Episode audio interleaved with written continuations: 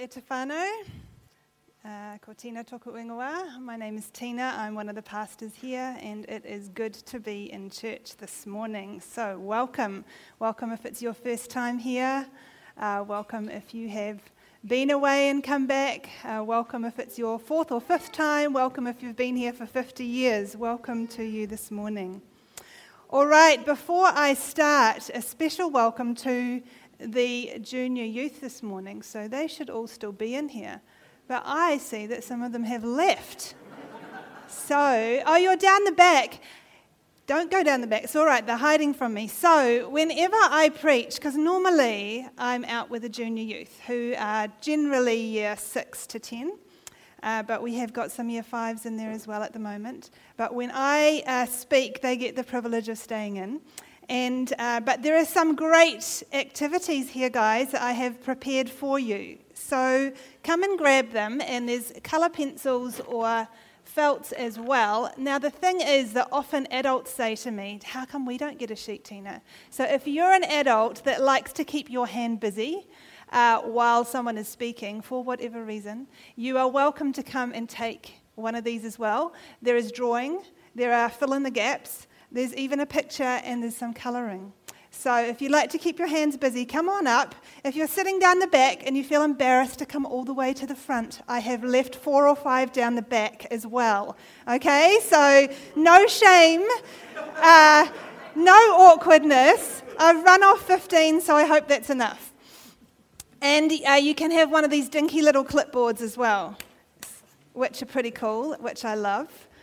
So there you go. Have a clipboard. Grab a sheet and keep your hands busy. All right, so today I get to talk about bread. My topic is bread. And I've got here 2 types of bread. I hope you can see them. I'll move them forward a little bit. 2 types of bread here. So this is the white sliced bread. And this is made from refined white flour and instant yeast. And it probably took about 4 hours from mixing through to rising and cooking. And that is bread number 1. This here is still warm. It came out of Elena's oven this morning. This is sourdough. It is made with whole wheat flour. Did you mill it? That is milled by hand. And it was leavened with a sourdough starter, so live culture, and raised for probably about 12 hours, something like that, yeah, and then baked. Now, both the bread, now I've got flour all over my hands, both the bread and this one definitely has its uses, like sausage sizzle. Who wants their sausage sizzle on that one? Not me. Club sandwiches? Yeah, this one, eh?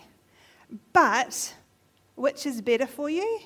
Hands down, this one. Like, this one is easier to digest for your tummy. This one is higher in protein. The natural fermentation process means that this one releases minerals that the flour cannot release in here. What else on my list is like minerals. Oh, it can help with weight loss. Did you know that? It can help with weight loss. It has, unless you eat heaps of it. And this is how bread was made for like forever until about the last 80 years. This is the bread that has fed the world down through the ages. And it turns out Jesus has something to say about bread. So turn with me, if you have your Bibles here, to John 6. Now, I'm not going to read all of it because it's 71 verses and that will take most of my preaching time. However, I will say that the missions team was going to do a slot this morning and then they couldn't. So guess who's using up that time? So we are looking at John 6 and the feeding of the 5,000, and I am going to summarize some of it and then we will read the actual verses in a little bit. So the feeding of the 5,000 is probably the most well-known of all of Jesus' miracles. It occurs in all 4 of the Gospels, It's the only miracle to do so apart from the resurrection. The chapter begins with crowds following Jesus, as is typical. They've seen his miracles, they've seen his healings, and Jesus and his closest disciples get in a boat and they cross over to the eastern side of the Sea of Galilee, or Tiberias, probably to get away from people after their ministry trip. And they go up into the hills once they get there, an area that's now known as the Golan Heights. And they sit down, and because it's nearly Passover, there is actually grass to sit on. Remember, this is a dry land, and at lots of times of the year, there was no grass. But there was grass, most likely, that time of year. And so here they are, ready to just relax and be alone, but the crowds find them. They want more of Jesus. And after a bit, Jesus turns to Philip, one of his 12 disciples, and says, you know, where can we buy bread, Philip, to feed all these people? Because there's lots of them and they're going to be hungry. And Philip is shocked because he realizes this is going to cost a small fortune to feed this many. But Andrew comes forward with a young boy's contribution. Here comes your maths, junior youth. So his contribution is 5 small loaves and 2 fishes. And Jesus gets everyone seated, gives thanks, distributes the bread, distributes the fish, and everyone eats till they're satisfied. So we've got 5,000 men, plus women, plus children. There's a bunch of people. And then there's 12 baskets of food left over. So the crowd is like elated, thinking, this is the prophet we've been waiting for. This is the Messiah King who's coming to rescue us from Rome, and Jesus, not wanting to be that kind of king, takes off and goes off alone. Okay, so that's the real well-known part, but the story goes on. The disciples wait for Jesus, thinking, okay, he's going to come back from his alone time, but he does not. And they decide to head back across the lake without him. While they're on the lake, a gale sweeps down, and the seas get rough, very common, big lake. But what frightens them more than the gale is they see Jesus walking across the water to them and calling out to them to not be afraid. Jesus gets in the boat, and they reach their destination. And then we have the next morning, and we're going to pick up our reading in verse 26 shortly.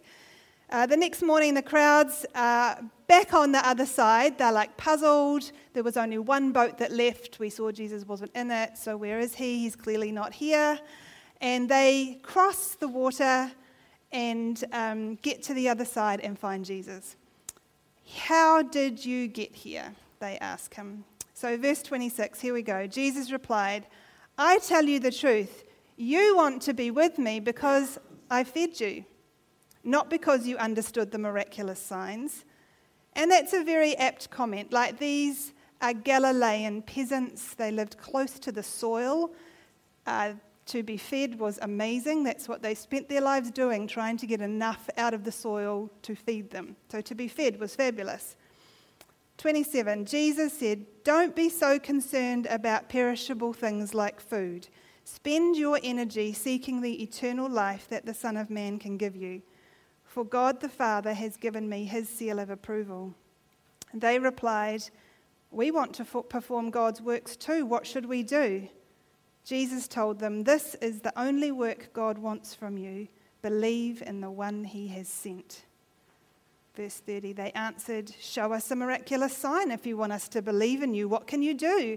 After all, our ancestors ate manna while they journeyed through the wilderness. The scriptures say Moses gave them bread from heaven to eat.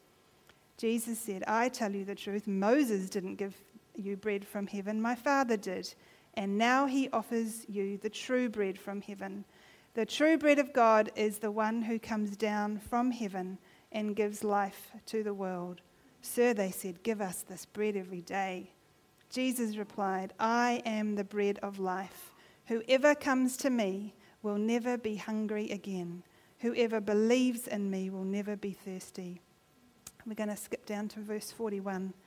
Then the people began to murmur in disagreement because he had said, I am the bread that came down from heaven. They said, isn't this Jesus, the son of Joseph? We know his father and mother. How can he say I came down from heaven? And we're going to skip to 51. I am the living bread that came down from heaven. Anyone who eats this bread will live forever, and this bread which I offer so the world may live is my flesh." And then the passage continues with people grumbling over Jesus' teaching that we need to eat his flesh and drink his blood. There's confusion, there's a bit of disgust, there's a bit of quarrelling. And in verse 66, we actually read that at that point, many of his disciples turned away and deserted him. Very interesting. Jesus gives this teaching and then a whole bunch leave. So what is the point of all of this? We've got this miracle, we've got the crossing of the lake, and then we have got this teaching about being the bread of life. And this explanation, which can essentially be summed up as this: I am the bread of heaven, believe in me, and you will have eternal life. And many of us just kind of nod and go, yep, I get that, understand that, but let's just unpack it a bit and see if we really have got our heads around what this means. And I'd like to start off with the eternal life part. So I've been around church all my life, mostly this one, but connected to a few others as well. And if I had to sum up my understanding of eternal life as a kid, it would have been this: going to heaven when I die.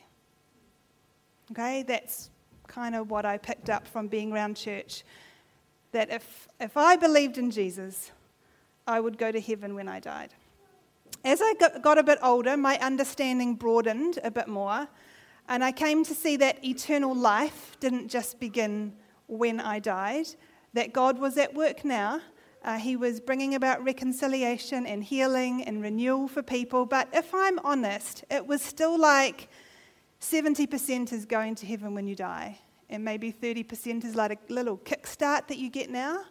And that was kind of my thinking about what this eternal life thing meant. But more recently, and even just this year, as we've been immersing ourselves in the book of John, where this word life and eternal life just comes up over and over and over again. I don't know if you've noticed that in your reading of John. I've been grappling with it again, and I reread large parts of John, noting down every time the word life came up. And I came to see that Jesus was promising much more than life when I die. That he was promising life now just as much as life when I die. And I've researched biblical scholars who are saying the same thing. British biblical scholar Tom Wright has been at the forefront of a significant shift in thinking about this notion of eternal life. And he's insisted that the purpose of Jesus' coming was not to rescue souls for heaven, but to usher in the kingdom of God, the bringing of heaven to earth. He suggests a better way to understand the word eternal is with the words the age to come. And so eternal life is the life of the age to come, an age that Jesus inaugurated with his coming, through his teaching, through his death, through his resurrection, an age where people love both their friends and their enemies, an age where people calm both their anger and not just their violence, an age where people tame their lust and not just their bodies, an age of equality for women and children and slaves and all races. Your kingdom come on earth as it is in heaven, as Jesus prayed. Have a go at reading John, and every time you see life or eternal life, mostly it will work, try and slot in the life of the age to come or the kingdom of heaven, and see if it alters your reading and your understanding of eternal life. Jesus didn't come just to sweep souls off to heaven when they die. He came to rescue this world and to renew this world and to redeem this world and to reorder this world, a work that started with his coming, his life, his death, his resurrection, and that does stretch into eternity. God is deeply concerned with the now. And in this new era that Jesus is ushering in, he declares that he will be the bread. So let's look at the second word now, bread. So bread is the staple food for much of our world. And Jesus, in claiming to be the bread, is declaring himself to be the main source of spiritual food for our world. Verse 35, I am the bread of life. No one who comes to me will ever be hungry again. Those who believe in me will never thirst. So in this life of the age to come, the age of the kingdom, believing in Jesus will bring about deep, real, lasting satisfaction and nourishment. We will not thirst, we will not hunger, we will not yearn for other things. We will be satisfied. Back in John, after the feeding of the 5,000, Jesus rebuked the crowd who were frantically searching for him and told them they were just looking for him because he'd given them a feed. He'd put food in their bellies. Nothing wrong with a feed. Nothing wrong with a feed. We need food. Our more primal desires for food, for water, for sex, for shelter, for safety. There's nothing wrong with those. We need them for our survival. But Jesus points to a deeper need and calls himself the true bread. The story of our world, okay, we're doing the story theme. The story of our world is obsession with those basic desires. It chases them, expecting them to bring fulfillment. Have your casual sex. It'll make you happy. Have your brunch every weekend. Have your sports addictions. Have your Gucci handbags. Have your cool car. Have your designer dining tables. Binge watch on Netflix for hours each night. Doom scroll on your phone. Have you heard that word? I came across that one recently. Doom scroll, scroll, scroll, scroll, scroll, until you get that dopamine hit. We, our society, is utterly obsessed with pleasure in the moment, happiness. But here's the thing, you can't chase happiness. You can't chase happiness. You will hunger again. You will hunger again. You can find a temporary moment of pleasure, but not real happiness. Real happiness is a byproduct, and it is a byproduct of deep satisfaction and nourishment. It is being known. It is being loved. It is knowing what your purpose is. It is knowing who you are. And in Jesus, those deep needs, those aches of the soul can be met as we allow ourselves to be nourished by him. How? More on that's coming. But he is to be our bread. The other word we need to look at is believe, and Josh touched on this, Josh Taylor touched on this a month back when he preached. The trouble with language, words keep shifting in their meaning. So our word believe in English has moved over the last few decades. And now it means something more akin to make space in your mind for. So we can believe that water might once have existed on Mars. We can believe our planet is warming. We can believe we eat too much sugar in our diets. We can believe all those things, but they don't call for any action on our part necessarily. It doesn't necessarily require anything from us. Yes, we can rearrange the space in our brains to make room for those ideas, but that is not the kind of belief that Jesus is talking about. And so scholars are now suggesting that a more helpful word would be trust. Jesus is asking the crowd to trust him, to lean the full weight of their lives upon him, their hopes, their dreams, their plans, their desires, their treasures, to make him their number one source of nourishment, the most important thing, the Lord, the King, the ruler of their lives. Verse 28, what does God want us to do? Jesus told them, this is what God wants you to do. Believe in the one he has sent. Lean your full self on God. That is what it means to believe. And this kind of belief involves a turning away from the flimsy white breads. It involves seeing them for what they are, at best survival instincts, at worst cheap, deceptive, empty, cruel, damaging even, imitations. Yes, you might be fed a moment of pleasure, satisfaction, but you will become hungry again and again and again. Interesting stats are emerging at the moment from some of the most hedonistic, pleasure-seeking cities in our world. And these are cities where people go to have a good time, might live there for a while. But these are places also where, on census forms, there are the greatest number of people indicating none when it comes to religious beliefs. So these pleasure-seeking cities are the places where people are indicating none in terms of religious beliefs on their census forms. The fans of pleasure-seeking have made their personal happiness their God. That is the story of those cities. And interestingly, for those cities, they have some of the highest rates of depression and anxiety in the world.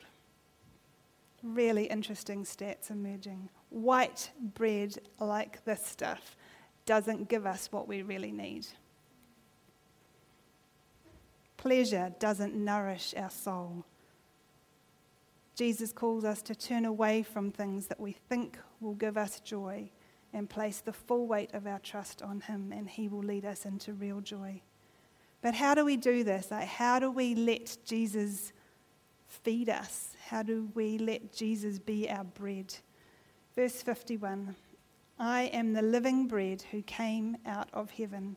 Anyone who eats this bread will live forever.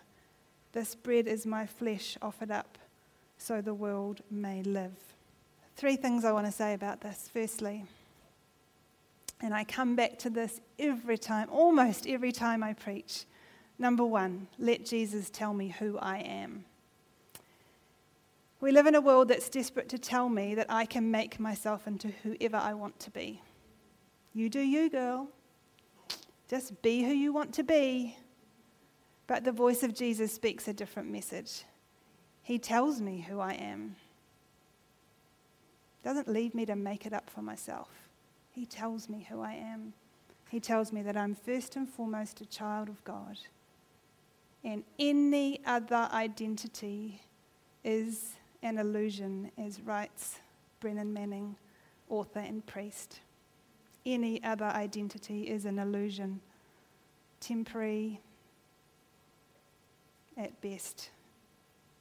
Listen to this, people. Nothing will set you free like this truth. Your number one identity is as a child of God. In my early 30s, and some of you have heard this story before, in my early 30s, this became a lifeline for me. When all my other friends were getting married and having babies, and I wasn't, I got destabilized. I was like, who am I if I don't have those roles in life, those kind of norms of society? What's going to define me?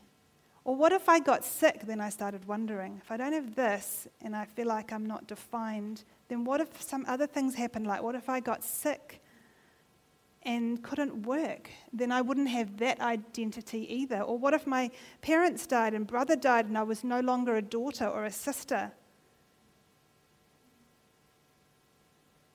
We need to hear the truth that we are God's beloved child over and over and over again, because our world tells us a different story. The influence of our world is so huge, and that's part of the problem. A recent study in the US showed that the average American consumes 3,000 hours of online content a year. That, I did the maths, works out at about 125 24-hour days. That is a lot of time online. Of that, for Christians, about 150 hours of that was Christian content. And Christians can get content in other ways, all right? It's not always online. Here is content happening right now. But let's not fool ourselves. Those enormous numbers of online hours, that's shaping us. It is forming us, and let's use the Christian word, it is discipling us into an image that is not Jesus.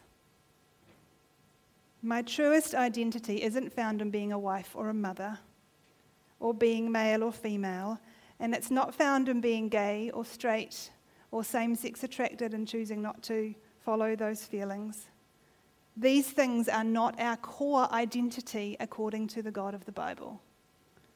The Christian story of who you are does not start with your sexuality, which is basically heresy in our world. There are things much deeper in the human psyche and the human soul, being known and loved and made for a purpose and belonging to a community. So we can no longer define ourselves by the measures of our world.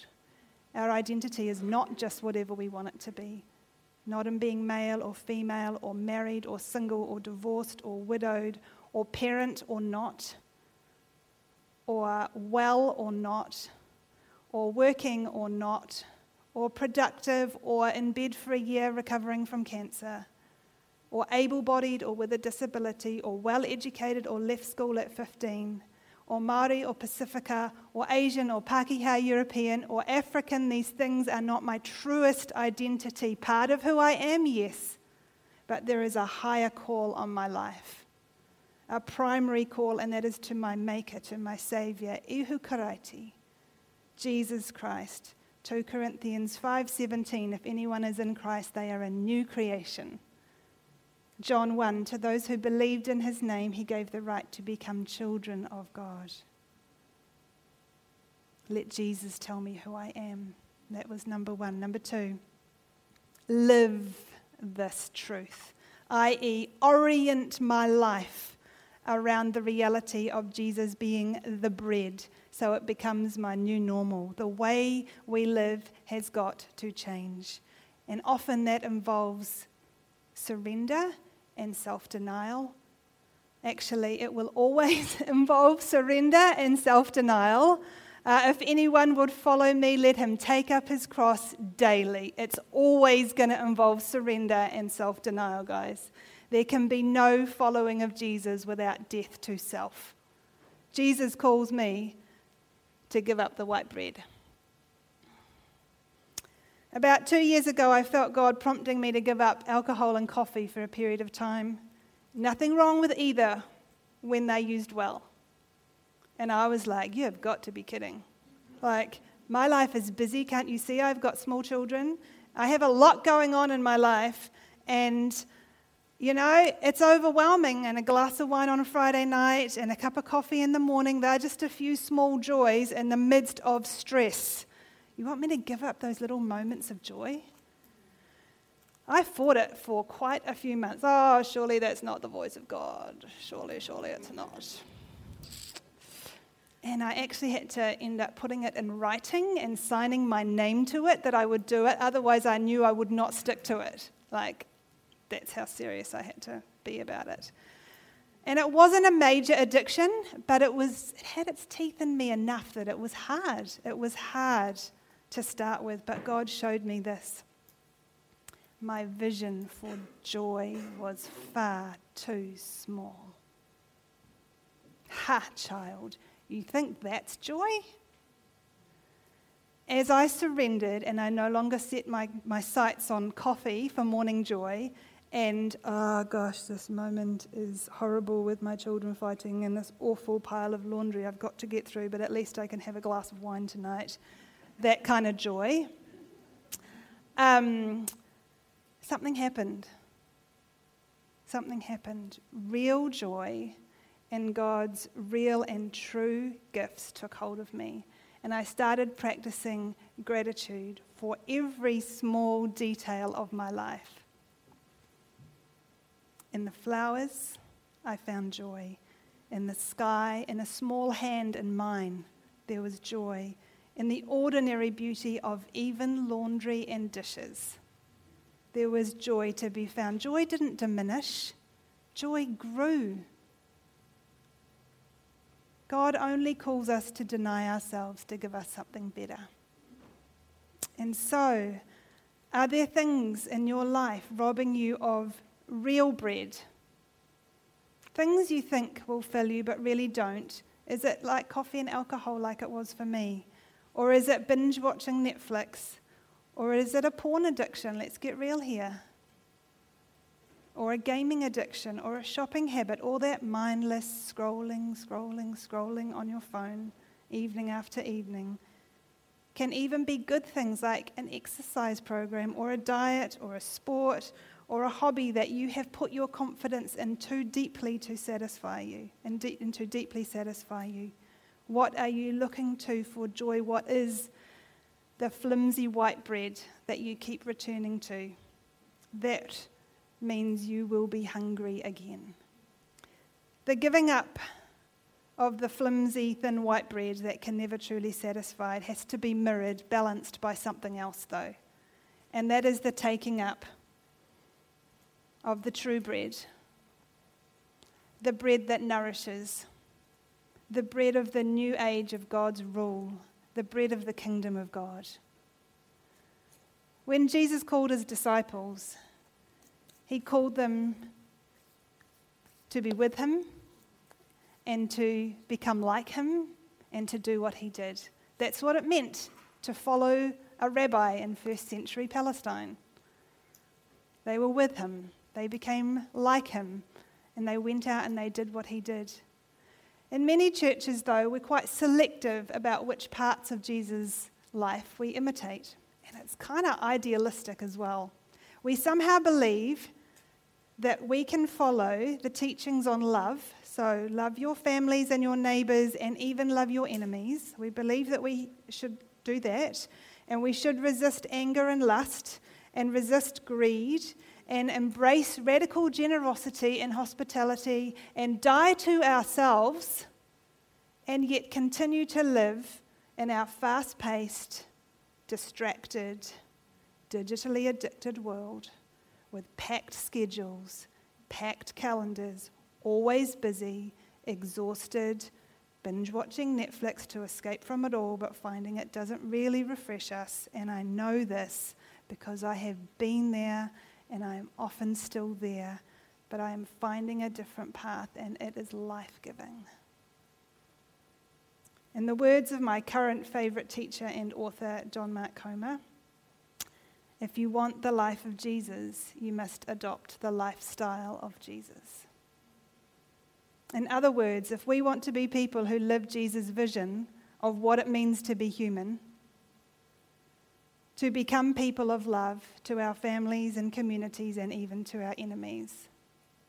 If we want that kind of life, we need to look at how Jesus lived, the whole picture of how he lived, and imitate our rabbi.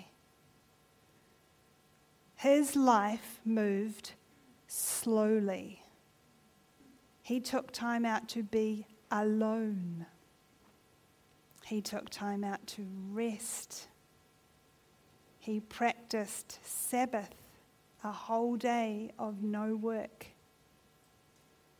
He prayed not long, wordy lists all the time, although we do have some longer wordy lists, but he took time just to be with his Father. He made space for quiet with God, deep communing, right brain, not just left brain. He noticed little things and little ones and made time for children and eating. He ate with all kinds of different people. And then he fasted. He didn't accumulate stuff. He lived simply. He was grateful, thanking his Father for the big and the small. Living like this, these are not just tweaks to our lives, guys. This is a reorganizing of our lives. Jesus calls us to an entirely different way of life. If our lives look more or less like everyone else's, but we go to church on a Sunday and read the Bible a bit during the week and pray a couple of times a day, and we expect to come anything close to reflecting who Jesus is or being nourished by him or never hungering again, we're fooling ourselves. Jesus calls us to feast on him, to let his flesh and blood be our food that we return to constantly. If this feels huge, don't worry, it is. Okay? I've been on the journey a couple of years and it is still very daunting for me, but it is okay, because this is in part a clue as to where we are heading in 2024 and maybe beyond. And it is daunting, but it's also exciting, and there are many wise guides who have gone before to help us on the journey. We have 2,000 years of Christian tradition to draw on. We will come back to this. But if you're like, I don't want to wait till next year, Tina, like, I'm ready for some of this good stuff now. Come talk to me after. The final thing I just want to say quickly is we need to let others see what we're feeding on. Now, there's an organic part to that, and there's an intentional part. Organically, when we are people of joy and love, people with a secure identity, people who are welcoming, hospitable, grateful, generous, that stands out. Okay, Jesus kind of spills out of us, and that's how it was for the early Christians. They had a faith that was contagious. They didn't need to attend classes on how to share their faith. Like, it just bubbled out. And so it is and can be with us. Jesus will overflow when we're feeding on him, and his love and joy is our source of vitality. But there's intentionality as well, and Josh Taylor shared with me a podcast recently, and it was about young people in New Zealand and a renewed interest in Christian faith, which is really exciting. In one story, the host was approached by a young man simply because he was sitting in public reading his Bible, and he just came up and he's like, "Is that a Bible?" And they started talking. And then that talking led on to more talking, and significant faith conversations happened from that. Let's eat our real bread in public. Let's eat our real bread where people can see it. Parents, leave your door open when you're praying, when you're reading your Bible, so that little eyes can peek around the corner and see what you're doing, see what you are feeding on, what is nourishing you. Let's extrovert more of our inner life around children and young people, and just around each other, so people can see what our faith looks like. I'm really praying about my disagreement with Kim the other day.